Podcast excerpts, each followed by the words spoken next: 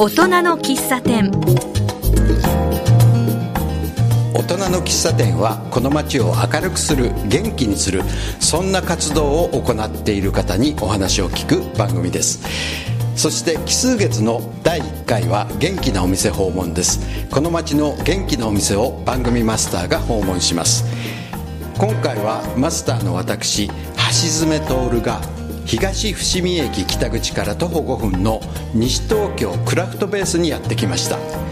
えーこのお店ホームページにはクラフト×ショップ×カフェと説明があるんですけれども一体どんなお店なんでしょうか。お店の外観や内観はとってもおしゃれで一瞬ここはニューヨークのブルックリンと思ってしまうような感じなんです、えークラフトベースってどんなお店なのか。そしてこんなお店を始めた店主の方はどんな方なのかいろいろ探ってみたいと思います。ということで早速ですが店主の方にお話をお聞きしたいと思います。まだお若い女性です。よろしくお願いします。えー西東京クラフトベースの店主小菅亜美です。よろしくお願いいたします。よろしくお願いします。あのお店に入ってくるととにかく木がいっぱいあるんですよねで木を加工する大きな工作台があったりそれからあの雑貨だとか Do it yourself グッズのショップコーナーなんていうのもあるような感じなんです、えー全体的にすごくアートな感じが満ちているんですけれどもこのクラフトベースってそもそもどんなお店なんですか？えー西東京クラフトベースはですね、えーものづくりのワクワク感をシェアするバーというのをコンセプトに、えーものづくりを楽しみながら飲み物を楽しんでいただくという場所になってます。合わせて、あの DIY に必要なまあ、ちょっとしたパーツを販売していたりとか関連するクラフトの商品をあの展示販売みたいなこともやっております。あとはえ基本的にはワークショップがメインにはなるんですけれども、えそれ以外にもイベントの場所として使っていただいたりとか貸し切りのワークショップとして地域のあの作家さんに利用していただいたりあとは、えー壁を利用してギャラリーとしてこう展示をしていただいたり販売みたいなこともたまにやっていただいてます。結構フレキシブルな形であの場を提供するイメージでオープンお店を運営しております。あのお店に入ってくるとあの奥の方にはホワイトボード大きなホワイトボードがあったり、えー壁のところにですね工具がいっぱい、えー下がっていたりそしてさらにあのちょっとおしゃれな写真が額に入っていろいろ飾ってあったりアートな雰囲気ですね。ありがとうございます。あの私が店主としてまあ選んだものもあのありますしお店のルーツになるようなものとかも集めたりはしているんですけれどもオープンした当初に比べると私が集めたものよりもあの参加してくださった方が作ってくださったものとかあとはもう徐々にその間で増えていったものの方が多いのであの私がこういう環境を作っているというよりは皆さんがこう作ってくださっているというイメージが自分の中では強いですね。オープンしてからどのぐらいなんですか？えー、と2016年の10月にオープンしまして今1年と8ヶ月ぐらいですかね。はいであのここはカフェでもあるんですか？そうです。一応あのカフェとしてあのお食事はちょっと提供してないんですけれどもお飲み物はあのものづくりをしながら楽しんでいただけるようにあとはものづくりは関係なくてもあのお茶を楽しみに来てちょっとあのこの雰囲気を味わってもらいにあの遊びに来てくださる方ももちろん歓迎しております。あのカフェとしてこのお店を考えるとお客さんって何人ぐらい入れるんでしょうね？えー、と場合にもよるんですけれどもでも大体8人ぐらい9人とかまあそれぐらいは入るかなとは思います。お店自体は結構広いんですけどね。あのどのぐらいの広さがあるんですか？えー、とお店自体は大体20畳ぐらいの広さと思っていただければと思いますあのその真ん中に先ほど言った大きな工作台の木のテーブルが2台はい。置いてあるので、まああの普通の喫茶店だったらもっと椅子がたくさん置かれると思うんですがここはそんな感じなので入れるお客さんというとさっきのように8人とかそんな感じっていうことですよね。そうですね。はい。奥がちょっと工作台になっていて奥は常に誰かがものづくりできるようなあのテーブルに一つ用意しておりまして手前の方はカフェとしてあのいろんな方がこう入り混じるような形に座っていただけたらと思って大きなテーブル1台にしてます。あなるほど。テーブルはあの同じようなテーブルが2台あるけど奥が工作台で、えーはい、あの入り口に近い方がいわゆるみんながくつろぐテーブルってことですね。はい、えー、ホームページにですね目指すのは街のリビングってあったんですけれどもこれはどういう意味ですか？えっ、ー、とまあ、まずものづくりっていうとあの、まあ、お家でされてる方もいっぱいいらっしゃると思うんですけどもあの割と、まあ、私が私自身がそういうタイプだったっていうのはありますがあまり自分の部屋でこもってやるというよりは家のリビングで誰かの人の気配とかテレビの音とか感じながらあのものづくりするのが好きだったのであのここのこの西東京クラフトベースもそんな場所になったらいいなという思いとあのやっぱりものづくりって始めちゃうと没頭しちゃってあの孤独になりがちなんですけども、まあ、ちょっとコーヒーがあって飲み物飲みながらちょっと休憩しながら気楽にものづくりしたりとか、まあ、飲み物飲みに来てくださったお客様とあの交流を持ったりっていうのがあのこの地域の中で自宅以外の場所でそういうあのお店を持てないかっていうのが頭の中にあってここがいずれ皆さんの街のリビングみたいな形になればいいなっていう思いであの話させていただいてます。なるほど。でここにやってくるお客さんっていうのはどういう方が多いですか？えーと、やはりですね基本的にやっぱりご自身があの何かものづくりされてるっていう方が一番多いんですけどもあのそれ以外にももの作ったことはないんだけどもやっぱり木が好きでっていう方も多くいらっしゃいますね、あの年齢とか男女でいうとどんな感じですか？えーと、今のところはやっぱり圧倒的に女性が多いんですけれどもでもコーヒー好きな男性がいらっしゃったりとかあとはそうですね昔子供の頃こういう工作よくやってましたとかいうご家族連れですね。あとはえー、旦那さんがもともと大工さんだったとかお家が大工さんだったんですっていう方が遊びに来てくださったり結構前あのイベントによっていろんなジャンルの方と年齢層の方が違うんですけども、うん、あのカフェに開いて遊びに来てくださる方は地域の方でそういう方が多いですね。でここでできるクラフトっていうのは具体的に言うと例えばどういうものですか？どういうものが作れるんですか？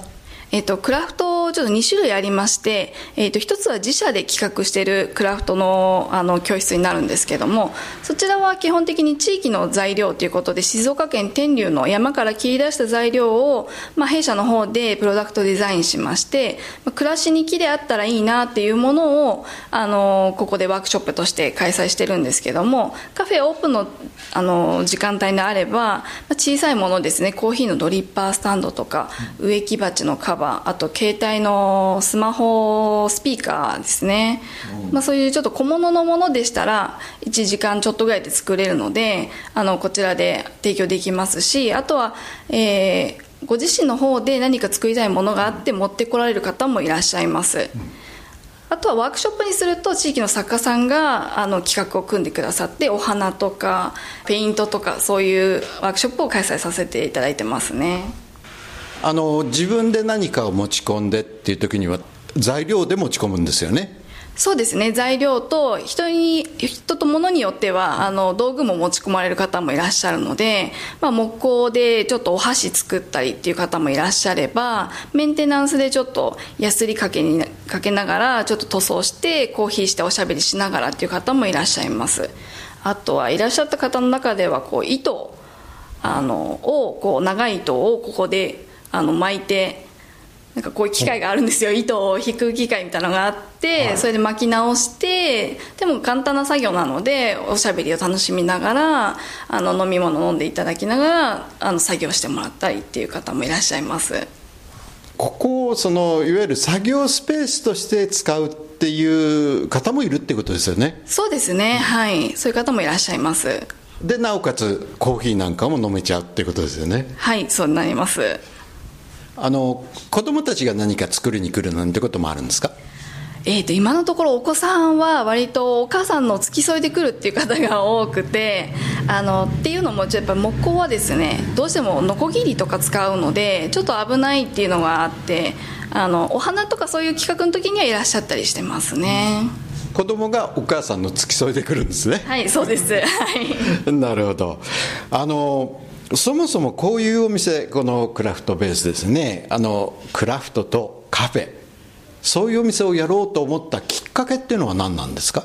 えーと、もともと私の本業が工務店なんですけれどもちょうどその2016年の春ぐらいに工務店のショールームみたいなのを作ろうという話が上がったんですけれどもただ場所をお客様に見せるだけの空間ってちょっとなかなか場所としてもったいないのと面白みがなかったので何かしらこう人と接する場所にしたいなという思いがありましてあの工務店もやはり職人さんがほとんどなのであの職人さんもものづくりでやってらっしゃいますしそういう接点になる場所をあの作りたいなというのが最初にあったこととちょうどその時にアメリカのオレゴン州にありますポートランドに行く機会がありまして実際にポートランドを見に行ったらあの当たり前にものづくりをしながら暮らしがそこにあってで毎日の生活を皆さんが楽しんでるっていう風景を一応目の当たりにしてやはり場所もただ何か物を提供するだけではなくって何か交流の場所になるような仕組みを作りたいと思って、えー、まあ本当微力ながらあのカフェとして物を作るだけじゃない空間にしたいと思ってあのクラフト×カフェっていう形で今運営してます。ということはあの前からあのお家が工務店だったってことですか？そうですね。家業が工務店になります。えっ、ー、と小菅工務店ですよね。はいそうなります。はい、はい、これはもう随分前からありますよね。はい一応今創業65年目になりますね。でそんなあ家業の工務店の中でちょっとこう新しいことを始めたっていうような感じでしょうか？そうですね。あの工務店の仕事も好きなんですけれどもやはり工務店は工事がないとお客様と知り合う機会がなくってもうその時はご依頼いただいた時にお話しするっていうことになってしまうのでもうちょっとその前の段階こんなこと作ってみたいんだけどっていう気軽にこうアドバイスができてお客様も質問できるようなそういう場所にしたかったっていうのは一つあります。なるほどねあの先ほどポートランドに行かれていろんなアイデアを得たようなんですけれどもその辺りはあの後半にですねいろいろお話を聞かせてもらおうかなと思います。でここでですね、えー、音楽を1曲おかけしたいと思います。いつもゲストの方からリクエストを頂いているんですけれども何にしましょう、えー、東京事変の「先行少女」という曲です。おまたなんでその曲ですか？もともと東京事変というバンドが好きではいたんですけどもこの曲は特にこうあの青春を駆け抜ける女の子がすぐイメージできてなんかいつまでもこんな気持ちを忘れないでいたいなという思いからこの一曲を選びました。なるほど。それでは聴いてみましょう。東京事変の先行少女です。大人の喫茶店今日はマスターの私橋爪徹が東伏見駅北口から徒歩5分の西東京クラフトベースにお邪魔して店主の小菅亜美さんにお話を伺っています。あの前半で、えー、こういうお店をやろうと思ったきっかけは一つあのアメリカのポートランドという街に行ってそこで見聞きしたことが一つのきっかけになってるというお話だったんですけれどもポートランドっていうのはどんな街だったんですか？えー、アメリカのオレゴン州にありますポートランドっていうところはですね人口はそんなに多くないアメリカの都市にしては多くない街なんですけれども、えー、結構住人の方ですねが起業家が多かったりとか、えー、環境にものすごく配慮がある企業さんが多かったり、まあ、住人の方ももちろんそういう意識が高かったりあとものづくりをやってらっしゃる方がものすごく多かったりそれに関する企業が多かったりとかいろいろそういういろんな要素が混じってる街なんですけれども話は聞いてはいたんですけど実際自分の目で見てみたいなという思いからあの2016年の夏に向こうへ渡ったという経緯があります。あのポートランドって確かね、えーと、高速道路やなんかあのもうなしにしてもっとスローなあの交通手段というかあの道を作っているようなことを聞いたことがあるんですけれども。そうですね。あのポートランドの街自体が DIY って言われるぐらいなんですけれどもやはりあの結構もともと工業地帯がありまして高速道路も川のすぐ近くをあの走ってたんですけどもやはりそれが環境にものすごく良くなくてで治安もどんどん悪くなっていって結構どん底まで落ちた時にやはりもともと住んでいらっしゃる方とかポートランドを愛する地元の方々がやっぱりこれじゃいけないよね。自分たちの街を自分たちで何とかしないとっていうところから始まってまして、まあ、そこはやっぱり Do it yourself、まあ、自分たちであのやるっていうところが発信のこう原点になってましてだから何事も全部皆さん自分たちでやる。デザインもあのまあ完全に一人で何もできるわけではないんですけれども地域の人と一緒に何かやるあの会社も一人だけで起こすんじゃなくていろんな企業と連携してやったりとかそういういろんな試みが地域とか年齢とか人種とか関係なくそういうのをフラットにこう行えてるっていうのがポートランドの魅力ですね。なるほどねあの一番最初のところでお聞きしたあの街のリビングって意味がすごくよく分かってきました。ありがとうございます。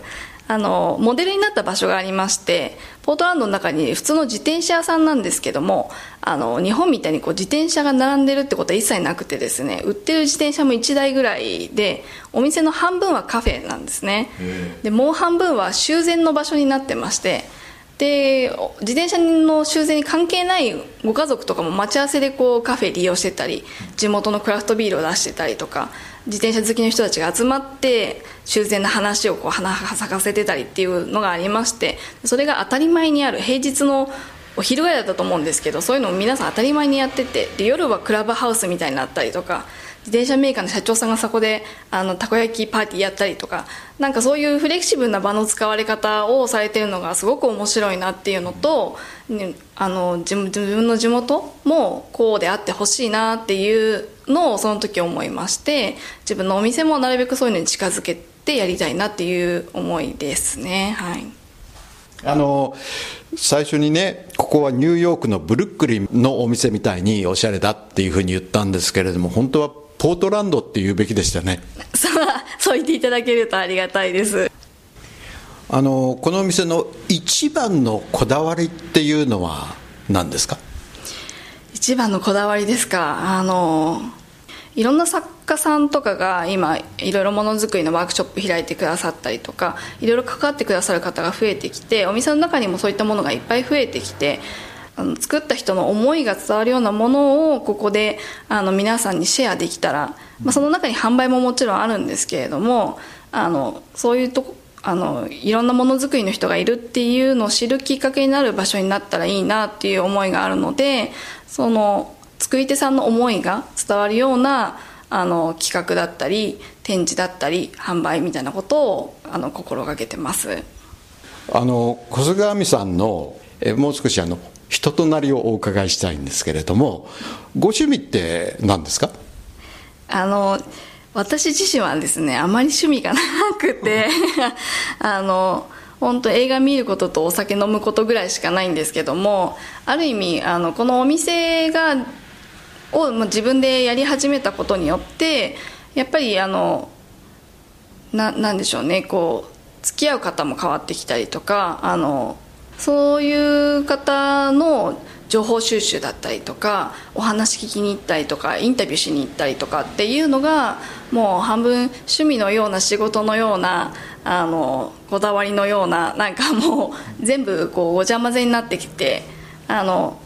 ここからが趣味で線引きみたいなのはあまりなくなってしまったのでこれっていうものはないんですけどもご自身が何か小さい時からものづくりをしていたとかそういうことはあるんですか？えーと、一応その工務店の家に生まれましたので、まあ、子供の頃から職人さんが常にいるような、あのー、生活で、まあ、職人さんたちが作るものってやはり素晴らしいですし、まあ、ものづくりを楽しそうにしている姿を見てきたのであのそういう姿が好きっていうのはありますね。自分自身はあの全然あのできない方だったので、あのまあ、ある意味それも逆に私ができない方だったのでその今こう DIY 始めようとしててこういったことにつまずくとかっていうのは割と同じ目線で考えられるっていうのは利点なんじゃないかなっていうふうには思ってます。あとこの先ほどから何回もすごくアートっぽいなっていう話をしているんですけれどもそのアート的な感覚っていうのはどこから来てるんですか？どこなんでしょう？全然わからないです。あの好きなものを本当に集めただけっていう本当ごちゃ混ぜみたいな感じにはなってるんですけども来てくださった方が置いてってくだくださったものが、まあ、いい感じでこう残ってたりとかあの入り口のガラスに今ウィンドウアートをしていただいているのも地域の作家さんが描いてくださったものなのでこれも私がこう全部こういっぱいお花描いて動物を全部こういうのをうさぎとかリスを入れてくれって言ったわけではなくあの大体こんな感じでっていうものをやっぱ作家さんが汲み取ってくださってお店に合うようにこう素敵に書いてくださったりしてるっていうのがあの場を運営してる側なんですけどこの場所を思ってそうに書いてくださってるっていうのがすごく嬉しいなって思います。ガラス戸3面のガラス戸なんですけれども一番左側になるのかな？木リス鳥花ウサギそういうのが書かれてますよね。でその花がずっと下の方で、えー、他のガラス戸にも移っていくと。そうですね。これはお店の中入らなくても見えるのであの結構反響が大きくてですねあの特に近くに保育園があるんですけど朝いつもここをお散歩する子どもたちがいつもここを見ててくれるので楽しんでもらえるっていうのは嬉しいなと思います。雰囲気がねすごく優しい感じのお店だっていうのが伝わりますよね。ありがとうございます。あの今後ですねこのクラフトベースというお店をどんなふうにしていきたいかって少しお伺いさせてもらえますか？はい今であのいろんな地域の作家さんがワークショップとかで関わってくださってるんですけれどもあのもっといろんな種類のあのご本人がやりたいと思ってることをここでこう皆さんに共有してもらうっていうことをやってほしいなっていう思いがあのなんかこう自発的に私こんなことやりたいんですっていうふうに言っていただけるような場にしていきたいなという思いとそういう声がかかった時に一緒にここで何か皆さんとやりたいなという思いが強くあります。あとはあのもうちょっと先のことを考えるとですねまものづくりをキーワードに今イベントとかやってるんですけれどもそういうものづくりこだわってやってらっしゃる方ってこうこの場所だけじゃなくって日本全国にもいらっしゃいますし世界にもいるのでいろんな地点をこうつないであのここを拠点にして何かこうイベントかワークショップかあの面白い地域であったら面白いねっていうようなことをここで開催していきたいなというふうに思ってます。このネットワークがどんどん西東京をベースにして世界中に広がるといいですよね。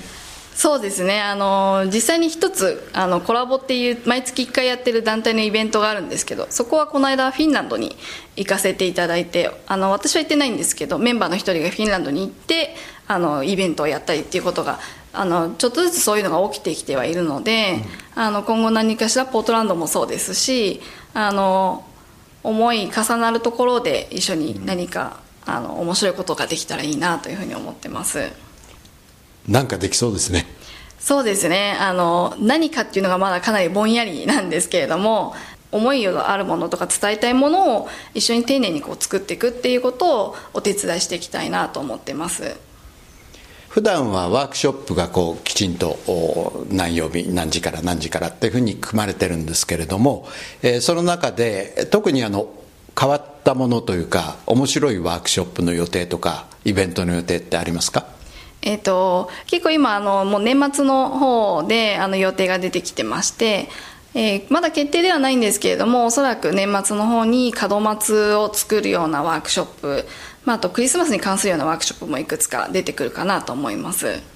もう年末の話ですね、はい、そうなんです。あの特にまあ門松に関しては竹の伐採から入るので竹を伐採するのが10月ぐらいにやらなければいけないというのもありまして今ちょっとそういう企画を練ってるような段階になります。あの実際にイベントを写出するのは1ヶ月か1ヶ月半ぐらい前からになると思うんですけれどもなるべくあの分かる範囲であれば早いうちに、えーと、ホームページもしくはフェイスブックからイベントの方のページを立ち上げておりますので確認していただければと思います。はい、えー、それでは最後にですねお店の場所と営業時間休みなどを教えてもらえますか？はい、えー、お店の場所はですね、えー、西武新宿線東伏見駅の北口から歩いて徒歩5分、えー、ロータリーを出まして、えー、右手にきらぼし銀行。を越えて三浦屋を越えてその先に、えー、ファミリーマートがありますのでそこを右折していただくと、えー、千里薬局さんという薬局さんの向かいに西東京クラフトベースがあります。ファミリーマートがある交差点っては最初の信号の交差点ですね。そうです。最初の信号の交差点になります、はい、そこを右に曲がってちょっと行った左側という感じですよね。はい、はい、えー、営業時間はですね平日は月曜日から金曜日水曜日を除いて午後1時から5時。土曜日は午前中の9時から12時になります。あとは、えー、と別の企画として早朝カフェっていうのをやっておりまして毎週火曜と金曜日西東京市だと燃えるゴミの日になるんですけどもその日の朝の5時半から朝の7時ぐらいまでに早朝カフェをオープンしております。5時半からですか？はいそうです。えどういう方がいらっしゃいます？えっ、ー、とお散歩をついでに寄ってくださる方もいらっしゃればあの早朝カフェをめがけて来てくださる方とかあと意外に地域の、えーと、ママさんたちがやはり夜とかは自分の時間がないっていうことで朝皆さんで集まってもらっておしゃべりしてもらったりとかそういう形で使っていただいてます。えー、でも小菅さんも5時半にはここのお店にいなくちゃいけないっていうことですよね。そうですね、えーと、最初大変かなと思ったんですけどあの早朝私も早朝じゃないと時間が作れないっていうのもありまして自分のライフワークの一つでもあるので今はそんなにあの辛いということもないですし逆に朝早く起きた方が頭もすっきりしますしいろんなことがこう朝から活動的にできるので自分にとってはすごくプラスになってますね。えー今日は東伏見駅北口から徒歩5分の西東京クラフトベースさんにお話をお伺いしました。店主の小菅亜美さんでした。今日はどうもありがとうございました。どうもありがとうございました。